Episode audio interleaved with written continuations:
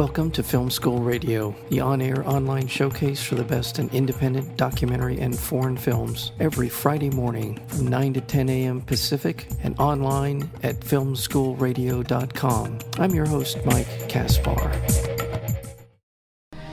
The March of the Living tells the story of the last generation of Holocaust survivors traveling in Poland with thousands of teenagers from around the world to revisit the sites of the Holocaust and the retrace the death march from Auschwitz to Birkenau in a journey of remembrance. Filmed in Brazil, Germany, Poland, Israel, and in the U.S., Jessica Sanders takes us on a necessary and educational uh, trip down um, with so many hundreds of young people, as well as, as I said, the few remaining uh, survivors of the Holocaust. It's a terrific story. Uh, and the, the film again is called March of the Living. And we're joined today by the director of March of the Living, Jessica Sanders. Jessica, welcome to Film School. Hi, thanks so much for having me. Thank you. Um, I guess the obvious question is uh, how did you find out about this particular? Well, where did this particular practice begin of taking young people through this uh, through this uh, journey, if you will? There's an international organization called March the Living that's been around for 20 plus years, and our film was the 20th anniversary of this march where they basically have been bringing Holocaust survivors who are still living to go to the sites of the Holocaust in Poland with teenagers from 20 countries. And it's this incredible journey that uh, teens with survivors go to about eight camps in Poland, then they go to Israel. And it's the you know, it's the last generation of survivors who've experienced this, and they're all in their 80s and 90s, and um, it's kind of the last living history that you can go back with these people. So it was a really unusual experience to uh, to make this film, and um, it started in Brazil. Uh, the producers were out of Rio de Janeiro, so it was also unusual in that it was a Brazilian production for me as an American director. Mm-hmm. So, what's the name of the organization? One more time. That that's March the, of the Living. That's the name of the organization. Okay. Yes. And if people wanted to find out um, about this, just uh, for their own edification, and, and maybe they have a young one who might be interested in doing this, where would they? Yeah, um, it's called March of the Living International, okay. and there's 20 participating countries at least, and um, like in the U.S. alone, there's I think at least 60 um, different cities that participate, and I followed kids from the LA group, the Sao Paulo group and the Berlin group. Right. So is that what? How did you get introduced? And, and then some point you said, you know what, this really deserves to be made into a film. What what was that sort of process for you? Yeah, well, I was in Brazil doing um, a film about samba, a totally different subject, and I met a Brazilian producer named LG Tubaldini, and he and another Brazilian uh, playwright had this idea for this documentary like I mentioned, it was the 20th anniversary of the March of the Living um, March, and they approached me to do a film about it. And I had not, I mean, there's so many Holocaust films out there, but I hadn't seen one about, you know, the young people and taking seeing it from a contemporary lens. And I was interested in making, a, doing a different take on, you know, on the Holocaust story. And also, I was re- interested that the film generated from Brazil and um, I just I really wanted to do something different. So not having archival footage in the film, it's all contemporary cinematography. Um, my whole crew, my team was Brazilian. My composer Pedro Bromfman, who's incredible, did this incredible score um, with all kind of non uh, like string instruments, very kind of more Brazilian, unusual instrumentation. And I was also interested in that um, the survivors who ex- who were able to survive. They were all teenagers or kids when they experienced it. Now they're going back with teenagers, and I like this youth connection. Um, so I, I was just really interested in making a very different kind of Holocaust film that we've never seen before. What I like about um, March of the Living is this idea of the sort of a legacy project, if you will, for uh, it. Often, you, as you said, a lot of films about the Holocaust, fiction, nonfiction, uh, and and yet I have I don't think I've seen anywhere you where the, they're in younger people, people who obviously um, may or may not even have much uh, knowledge about the Holocaust. One of the things that's brought up in, in your film is some of the some of the youngsters, uh, teenagers, really had really very little understanding of what had actually happened uh, in that time. So that that's in, that's a, a wonderful way to make this living history. Was that is that a fair assessment of of the some of the people? I, am not assuming that no one knows about the Holocaust. I think they have an understanding. But what did you were you surprised in any way by sort of an, a lack of understanding or or historic perspective on the Holocaust in, in making this film?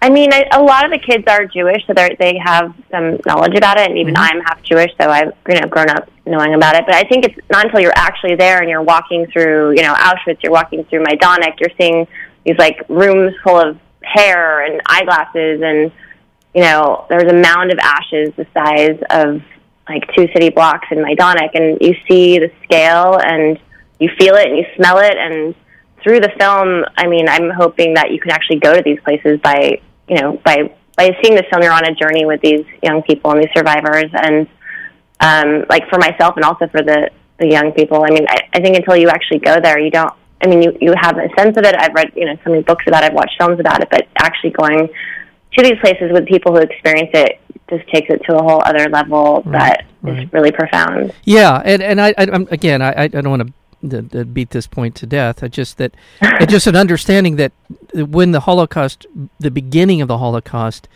as shocking as it is for some of us, started almost seventy five years ago. I mean, we're, we're we're rapidly approaching a point where you know, for a lot of people, this is just something in a, a, notation in a history book, and for a lot of us who have grown up with people who lived through that period of time, it's a very different story. So again, one of the nice, one of the wonderful things about March of the Living is this kind of continuing thread that that people are are getting from the remaining people who are still alive from that period of time. Yeah, and a lot of the kids, like now they've graduated college since I've shot the film, and a lot of them, um, this one girl, Haley Miller, works for a human rights organization. A lot of kids are in education now, and they've really taken what they learned and applied it to their lives, or you know, they've used it and were inspired by it in a really meaningful way. So it's it's really been cool to see how it has affected a lot of a lot of the kids who went. Now the film is now available on video on demand, and it's also available. Tell us the different platforms for people who are interested in seeing uh, March of the Living. Um, it is being distributed by Visit Films. They're a great distribution company, and it's going to be on, or it's now on iTunes, on Amazon, on Vimeo, um, and hopefully more platforms from there. But you can you can just you know look up March of the Living film and you'll find it. and and by the way, people can go to your website. I'm going to point them to Jessica Sanders, S A N D E R S film dot com to find out more about you and your work. Academy Award nominated filmmaker as well um, for short film, Sing, and others. So just let's get a little, little bit into your particular um, film career. What was it that introduced you into the realm of filmmaking? Um, I was actually born into it. Both my parents are Oscar winning documentary filmmakers, so I, I literally grew up with film in my refrigerator. And I think the first, you know, 10 years of my life was shot on film, on 60 millimeter films. I, I grew up in a very artistic, creative family. And um, I went to Wesleyan University. I studied film, made a short film there that did the festival circuit. I was nominated for an Oscar, like you mentioned, um, with my mom when I was 24 about um, one of the best children's choirs in the country. And then I directed my first feature documentary, After Innocence, um, which won Sundance in 2005 about uh, wrongfully convicted people who've been cleared by DNA and what happens once they get out of prison. And I've been, you know, and now I'm, I'm actually about to direct my first narrative scripted feature film that's based on a story from After Innocence. From from where? From my documentary After Innocence. Excellent.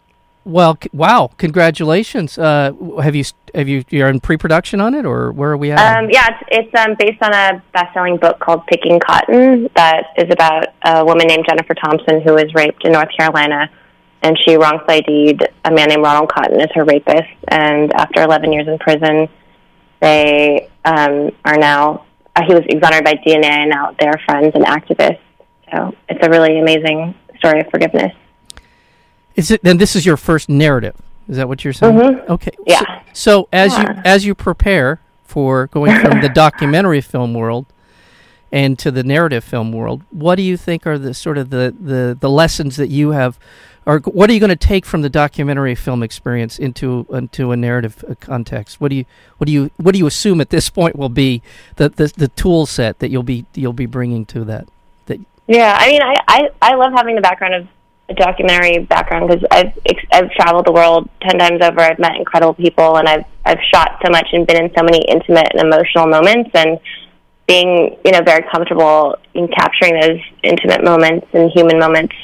Um, you know, I feel very comfortable and confident in creating that in a more scripted narrative uh, way. So mm-hmm. I, I I think it's a cool. I mean, I, I think it's a cool background to have, and a lot of my favorite filmmakers, from Michael Apted to Penelope Spheeris, um, you know, have a doc to more narrative that that transition background. So a lot of my filmmaking heroes it, it, Scorsese like crosses all genres, and you know I see myself in you know I do I also direct commercials and short films and music videos. So I so, I, so I love directing everything. so you're used to a scripted environment, obviously. So I mean yeah. that, that's not a problem for you, and you're. I think you're right. Uh, I'm seeing a lot of I do from this show. There's a lot of documentary filmmakers that come on, and increasingly I'm seeing that transition as well. Uh, that they they are making and because there's a lot of things I love about documentary filmmakers. And one of them is the uncertainty of their project and the, the willingness to at all cost no matter what stay with it. And this sort of article of faith that that documentary filmmakers are, are seem to be prone to or drawn to is amazing. Uh, I can't even tell you how many people have been on the show that have worked on a project for 8, 9, 10, 11 years or more, stayed with it, came back to it when they had, you know, and just were able to produce wonderful, amazing, unbelievable stories.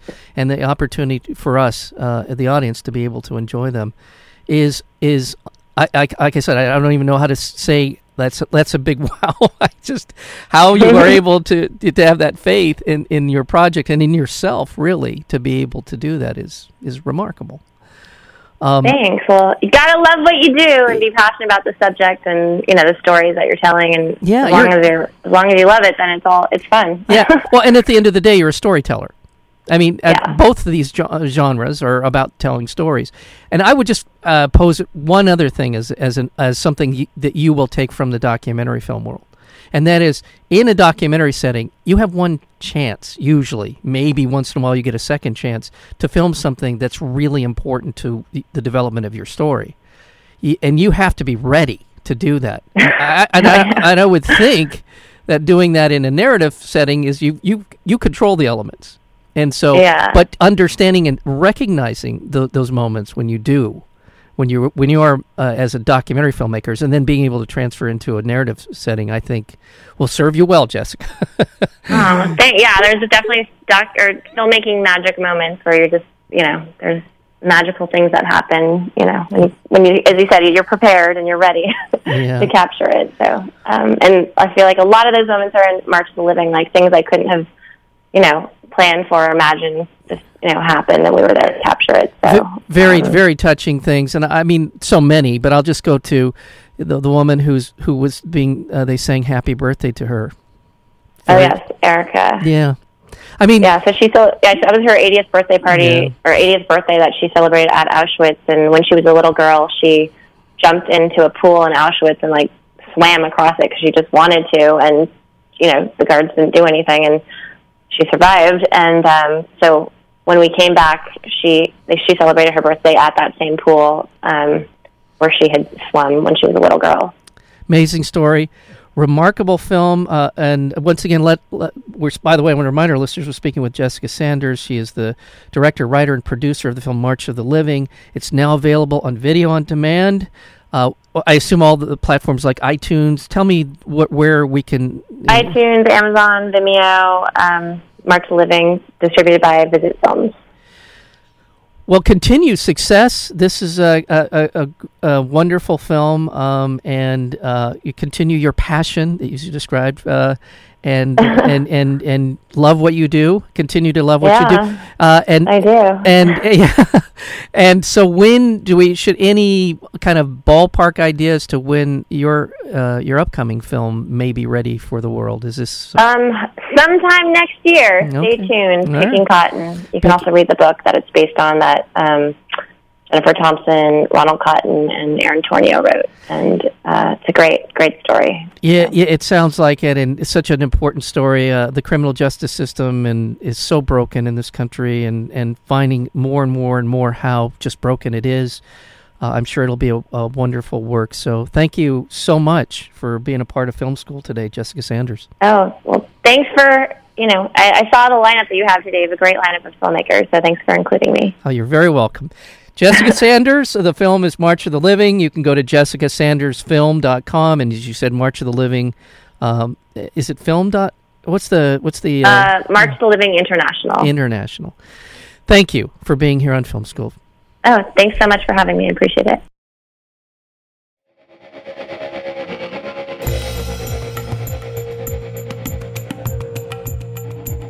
You've been listening to Film School Radio, the on air online showcase for the best in independent documentary and foreign films. You can find out more about the program at filmschoolradio.com. I'm your host, Mike Kaspar. Thank you for tuning in, and we'll see you next week with another edition of Film School Radio.